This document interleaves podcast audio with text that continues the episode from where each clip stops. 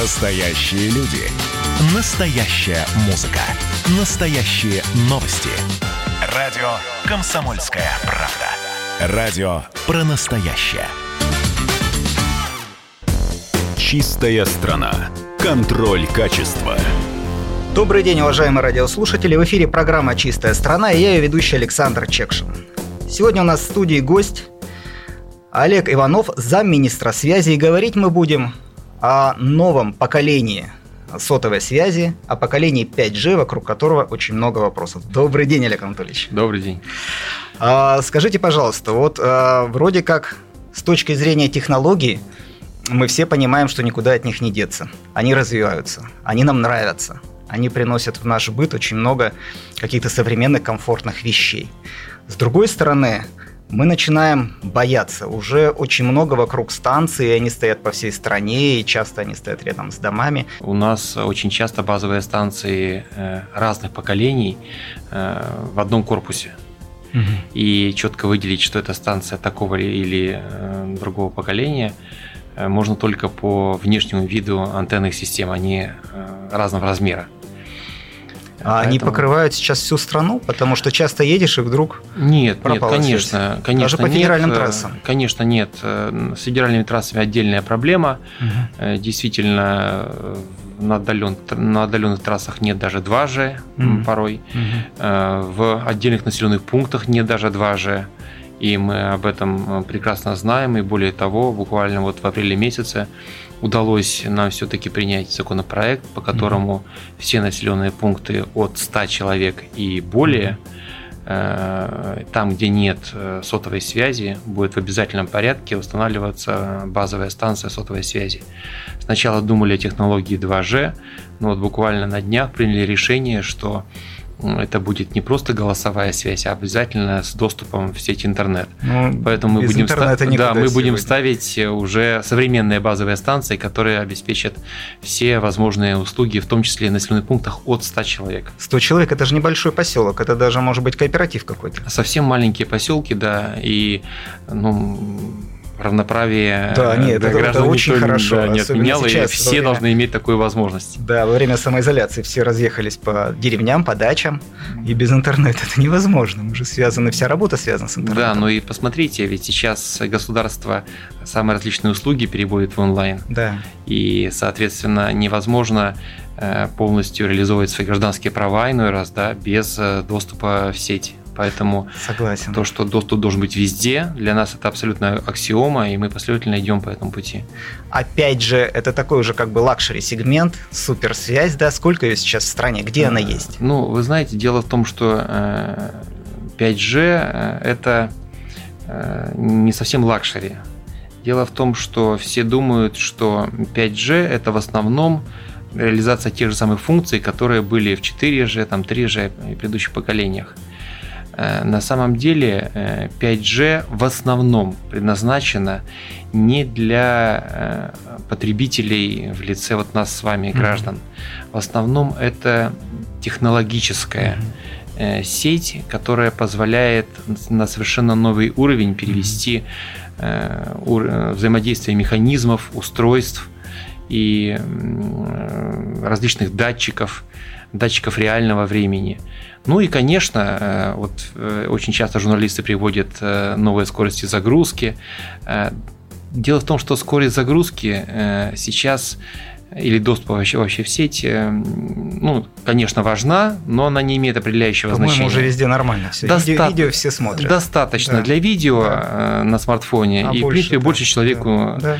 пока, пока Пока да. не появились новые там э, различные 3D изображения, голограммы, голограммы да. да, и другие новые технологии, там VR, э, да, э, пока достаточно. И поэтому сейчас мы смотрим на 5G именно как на возможность кардинально изменить различные подходы к взаимодействию механизмов, прежде всего. Что называется интернет вещей, да? Интернет вещей в том числе, но у нас есть интересные стартапы э, в стране. Угу. Э, первым, первой ласточкой был КАМАЗ. Э, один из цехов он перевел на эту технологию. Сейчас э, СОЭК э, карьер перевел в новые то есть это значит, что в карьере нет э, на грузовиках водителей, да? Э, не только водителей, там и в громадном эскаваторе нет машиниста, он сидит за несколько сотен километров и в реальном времени управляет э, громадным эскаватором, добывающим руду.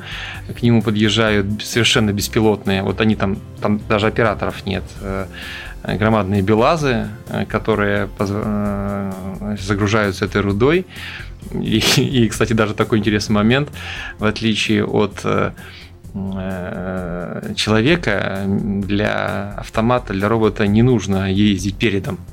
И поэтому эти белазы, не разворачиваясь в карьере, да, задним ходом уезжают и сгружают эту руду, при этом э, достигли экономии времени порядка 30% вот на эти все развороты. Ничего себе. Да, и тем самым повысили производительность. Да, это ну, просто одна э, а, первая ласточка. Угу. Во многих странах уже это внедряется и в, портовом, в портовых угу. службах, и в различных энергетических mm-hmm. системах, и даже уже есть серьезные наработки по транспорту. Mm-hmm. Мы внимательно следим mm-hmm за всеми этими стартапами, и есть определенные наработки и у нас, э, но о них, наверное, еще пока рано говорить. Как только они будут сделаны, мы обязательно радиослушателей проинформируем. А как по вашим прогнозам, когда вот мы, э, рядовые жители страны, почувствуем вот это вот, э, вот эти изменения? Ну, вы знаете, Пять лет. я думаю, что Тут спешить не надо. Э, есть э, различные нюансы, связанные с радиофобией населения. Надо обязательно людям рассказывать, э, что, зачем, почему, насколько это вредно. Это во-первых. Во-вторых, пока не появились сервисы, которые действительно востребованы людьми, ну какой смысл ставить 5G там, где ими не будут пользоваться? Да, экономически невыгодно. Нет никакого смысла. Попробовать, повести э, эксперименты, да. Э, вот там, где действительно э, операторы связи увидят, что это востребовано, mm-hmm. что оно дает экономический эффект, mm-hmm когда э, производство, когда различные организации увидят для себя прямую в этом выгоду, то, конечно, э, развитие пойдет естественным путем. Принуждать всех переходить на 5G никакого смысла нет. Вы спросили, сколько у нас базовых станций 5G, сколько городов перешли.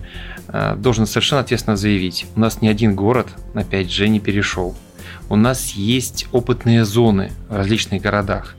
Всего таких опытных зон 15. А скажите, очень много, вы правильно сказали, фобий вокруг этого, страхов. Мы сами их придумываем, а, сами друг друга пугаем. А, ну и, наверное, старшее поколение, может быть, как-то а, тревожно воспринимает установление новых вышек, и там ходили разные слухи, то ли они влияют на людей, то ли на пчел. Вы знаете, у нас в стране Э, одни из самых жестких в мире санитарных норм по поводу электромагнитного излучения. Правда? Да, э, и мы даже сейчас э, в диалоге находимся с Роспотребнадзором, чтобы ну, посмотреть на эти нормы, потому что они сейчас реально сдерживают. Насколько оправдано. Да, да насколько это оправдано. И процедура у нас очень жесткая. Угу. У нас сначала проверяет Роспотребнадзор проектную документацию, можно ли там ставить, угу. а потом уже после того, как базовая станция поставлена, еще раз выезжают и все обмеряют. Только после этого дают заключение, и только после этого оператор включает базовую станцию. Так мало кто в мире делает. Обычно обходятся одним заключением. Проектную документацию посмотрели и достаточно. У нас нет еще и реальная проверка. Поэтому э, я считаю, что опасения, вот это э, так называемая радиофобия, совершенно не обоснована. Ну и диапазоны частот те же самые. 5G работает в основном до 6 ГГц. Ну, 4G работает в диапазоне 3 ГГц. Не сильная разница. Есть базовые станции, которые работают в так называемом миллиметровом диапазоне. Угу. Они тоже есть, и э, испытания проводились и на них, но там мощность излучения еще меньше, угу. и затухание еще больше. Угу. Поэтому э, опасения просто э, неоправданны. А вот если говорить об экологии, в целом об экологии, с тех пор, как появилась сотовая связь, с тех пор, как вот стали в этом диапазоне работать, какие-то есть наблюдения, что-то меняется вокруг вышек или в связи с установкой плотно так вот вышек, может быть, в био каком-то да нет, обмене? Да нет, ну, никакого пос... ничего. Ну, посмотрите нет, вокруг, да? выглядите из окна, стоит базовая станция, рядом с ней растет замечательно себя чувствует дерево любое, никаких влияний. Это Зеленые не... здесь не ходят? Нет, нет, это не те мощности. Это, mm-hmm. Да, есть радиостанции мощные, которые действительно они и в низком диапазоне работают, угу. которые действительно влияют даже на растительность. Это но... что за станция? Ну, вот раньше были станции КВ диапазона. Э, да. Да, там да, мегаваттного иной да, класса да. или по 100 киловатт. Угу. Конечно, конечно. Но там были охранные зоны, угу. они и сейчас есть. Угу. Туда не допустят никого на многие километры. Угу ну, иногда сотни метров, если посмотрите, такие еще объекты остались, и они действительно то есть там было воздействие? Там было воздействие, конечно, и поэтому туда никого не допускали. Угу. Сейчас э, у нас э, мощное радиовещание заменено интернет-вещанием, угу. поэтому, собственно говоря, угу. даже этих опасностей сейчас уже нет. Спасибо большое. Напомню радиослушателям, что сегодня в гостях программы «Чистая страна» был заместитель министра связи Иванов Олег Анатольевич. Спасибо большое. Спасибо. Удачи. «Чистая страна». Контроль качества.